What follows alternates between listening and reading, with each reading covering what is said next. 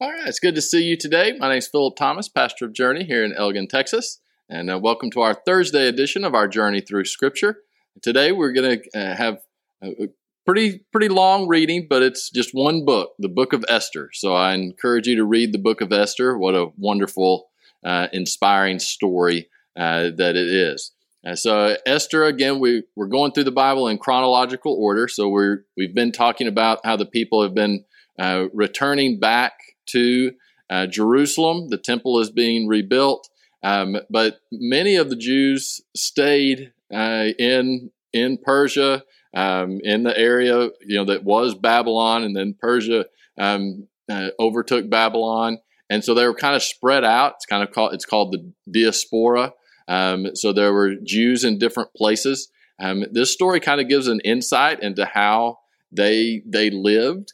Um, they uh, they were living uh, among uh, a foreign group of people, and so they kind of kept their head down. Doesn't mean that they weren't faithful uh, to God, um, but they they didn't uh, just you know hold up hold up signs and promote that they were Jewish um, because this is kind of a, a, precursor. This story, if you will, shows kind of the the roots and the basis of of how anti-Semitism uh, has worked throughout history, uh, sadly. Um, and and this is a, a powerful story uh, of what happened to the Jewish people in Persia, not the Jewish people in Jerusalem, but these are the ones um, who have who have settled and did not return to Jerusalem, but stayed uh, where they were. So you you start off in, in chapter one, and you have the the king and uh, he i'm just going to kind of quickly go through and hit hit the high points of the story. I encourage you to, to read it. Um, but he has a queen queen vashti um, and basically he uh, gets really drunk and he calls her to come because he's going to kind of show her off because she's uh, uh, very attractive. If you're the king you um, only only take attractive women uh, apparently. And uh, and he had many to choose from uh, but but she was the queen, and she refused uh, to come. Says uh, verse twelve. But Queen Vashti refused to come at the king's command. Um, therefore, the king was furious, and his anger burned within him. Um, and you continue on, verse seventeen. For the queen's behavior will be uh, uh, will become known to all women so that they will despise their husbands in their eyes uh, when they report that King Ahasuerus commanded Queen Vashti to be brought in before him, but she did not come. Um, so basically, they said, if you don't do something about this, um, everyone is going to think, uh, or all women are going to think that they don't have to listen to their husbands. So you know, you know, real. real good solid reasoning there um, and uh, that it, it continues on uh, uh, there will be excessive contempt and wrath. So if it pleases the king, let a re- royal decree go out from him that it be recorded in the laws of the Persians and Medes that it'll, it will not be altered, that Vashti shall no, uh, come no more before King uh, Ahasuerus, and let the king give her royal position to another who is better than she. Uh, when the king decrees uh, which he shall, which he will make uh, it proclaimed throughout all his empire, for it is great. All wives will honor their husbands, both great and small. Okay, so kind of a jerk of a king, a jerk of a advisors. Um, they're trying to make a point. So now Queen Vashti is basically stripped of her being a queen, and she's not going to be allowed to go back uh, into the king's presence. So uh, in chapter two, um, basically they uh, have a beauty contest and they gather um, women from around the kingdom. And one of those women is named Esther. Um, her she is basically adopted by her uncle Mordecai. Uh, Mordecai is also works uh, within the kingdom, um, and uh, Mordecai uh, reminds her and tells her, "Do not reveal that you are a Jew."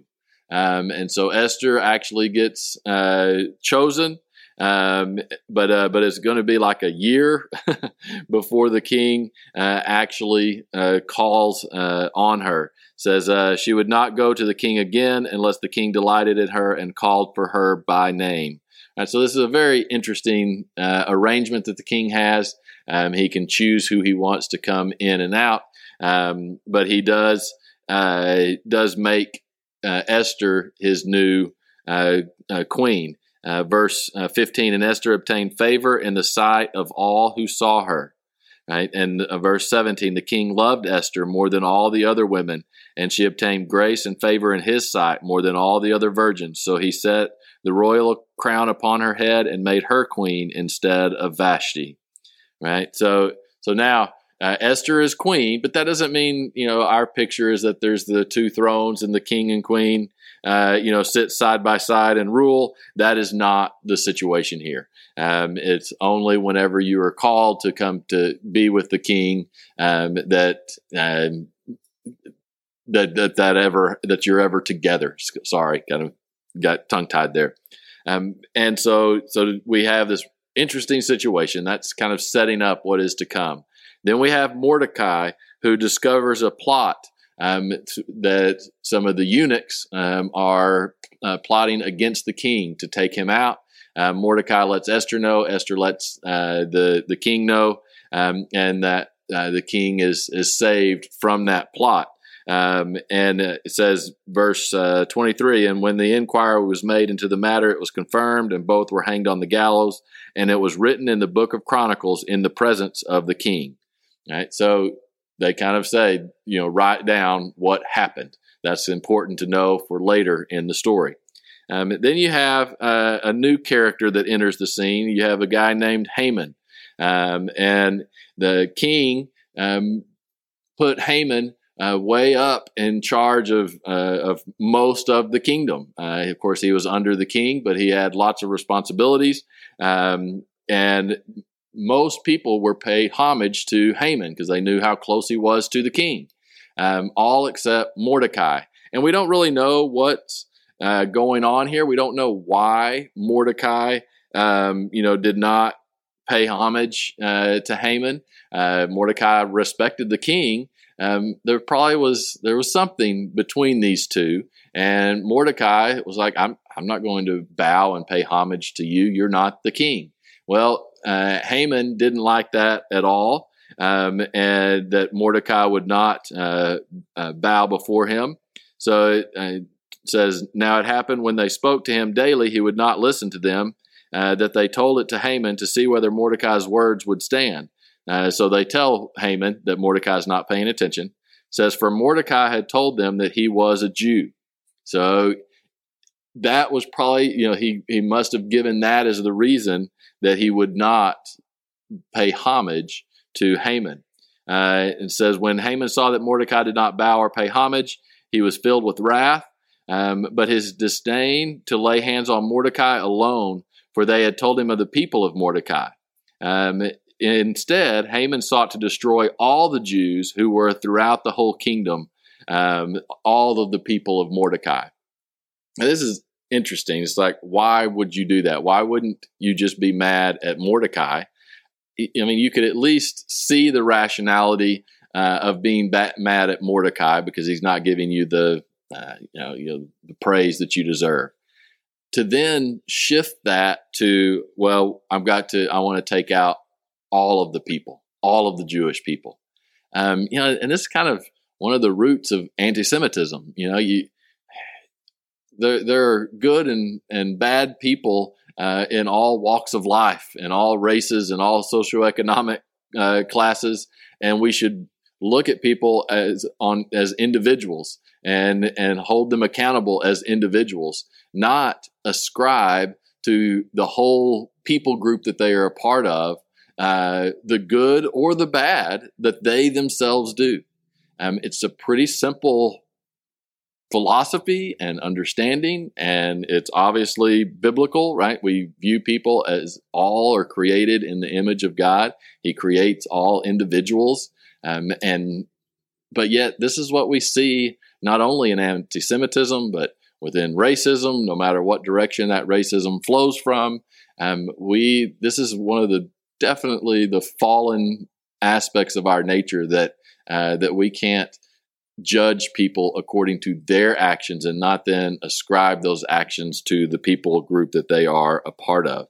Um, and but Haman, he wants to to do that, so he goes to the king and he says, "Hey, uh, you know, there's this group of people that you know they don't follow. They follow their own laws. They don't follow you. Um, why don't you let us destroy them and pay people to destroy them?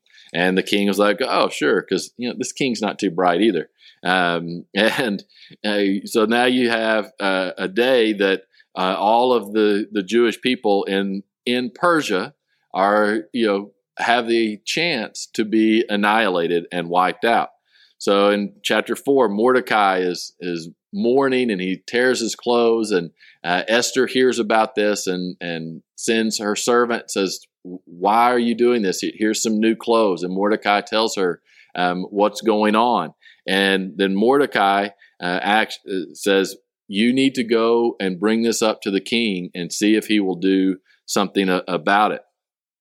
Um, and Esther responds back, says, All the king's servants and the people of the king's province know that any man or woman who goes into the inner court to the king who has not been called, he has but one law put all to death, except the one to whom the king holds out the golden scepter that he may live. Yet I myself have not been called to go see the king in 30 days. So, uh, and so Esther's telling Mordecai that so she knows this is this is kind of a dangerous thing. She you know she hadn't been to see the king in a while. He hasn't called on her. Uh, for her just to show up puts her at risk of death. And we've seen this king. What if he's drunk? What if he is you know uh, in a bad mood? You you never know. So Esther is rightfully nervous about this, but Mordecai responds with this. And Mordecai told them to answer Esther. This is verse 13 of chapter 4. Do not think in your heart that you will escape in the king's palace any more than all the other Jews. For if you remain completely silent at this time, relief and deliverance will arise for the Jews from another place, but you and your father's house will perish. Yet who knows whether you have come to the kingdom for such a time as this? This is a just a powerful response, uh, such a, a wise response. Mordecai recognizes, okay, Esther, I know this is hard and you may feel safe now and because she wouldn't be affected by this law. This law was not going to affect her. They did not know she was Jewish. The people would Haman and you know the people that wanted to go out and wipe out the Jews would not go to the to the queen and wipe her out. Right? She was going to be safe. But eventually it would be found out. Eventually, um, it, she would pay the price for not standing up when she had the chance. Um, and this, you know, th- this is important lesson for our, our days today. You know, many times we don't stand up for things because they're not happening to us, but maybe they're happening to other people, and we know that, that they are they are not right. Are we willing to stand up for those um, who are experiencing uh, evil uh, and injustice, uh, even if by doing that it puts us in an uncomfortable position, in an uncomfortable place. Something for all of us to think about. Um, so Esther then replied, uh, asked them to fast, and said, My maids and I will fast likewise, and so I will go to the king, which is against the law. And if I perish, I perish. Uh, the you know the bravery of, of her. You know she uh, she expressed her concern. Uh, Mordecai gave his wise words. She recognized them to be true, and then she heeded them to the point that she risked her own safety and her own life. So then in chapter five, she goes. Uh, the king does hold out the golden scepter, um, and she asks him to come uh, to a banquet and to bring Haman. And so they they come and they have a wonderful banquet. The king says, uh, "Let me give you a, a, gift," and she says, "Well, I tell you what. Why don't you just come back again, you and Haman?" Um, but uh, we we don't know exactly what transpired here. Um, but uh, the king that night um, has a uh, is uncomfortable and can't sleep, and so he starts reading the history books, and he comes across this guy named Mordecai and how he thwarted uh, this um, uh, assassination attempt years before. And he says, What did we do for this guy? And the answer was nothing. So Haman comes in, and Haman is really excited. Um, in fact, he had a busy night as well. He told his uh, wife and everybody, "Hey, you know what? I'm going to uh, have Mordecai hung." So he creates uh, builds gallows to have Mordecai uh, hanged, um, and then he comes into the king, and the the king says, "Hey, how would you?" show your appreciation to someone who is worthy of it. And the Haman, of course, being the arrogant uh, guy that he is, thinks he's talking about himself. And he says, Oh, I would just do all this stuff, give him a horse, parading through town, uh, all kinds of things. And the king says, Okay, good. Why don't you do that for Mordecai? now, can you imagine uh, Haman, how, how angry this would have, uh, have made him? Uh, so he had to do this. Um, and then he and the king go back again to a banquet uh, with Esther, and Esther reveals the evil plot that Haman has come up with. Um, says uh, verse 4 of chapter 7 For we have been sold, my people and I, to be destroyed, to be killed, to be annihilated. And she's very smart. She says, Had we been sold as male and female slaves, I would have held my tongue, although the enemy could never compensate for the king's loss right? So she's like, you know, it, it could have been less, and I wouldn't have brought this before you, but we're talking about full annihilation, right? And and so the king hears this. Uh, he is extremely uh, uh, angry, and he says, "Who is he? Where is he? Who would dare presume to do such a thing?"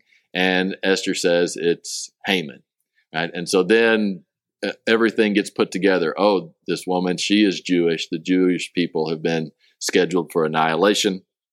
Uh, the king uh, runs out uh, because he's so angry. Um, ha- Haman begs uh, Esther, kind of falls.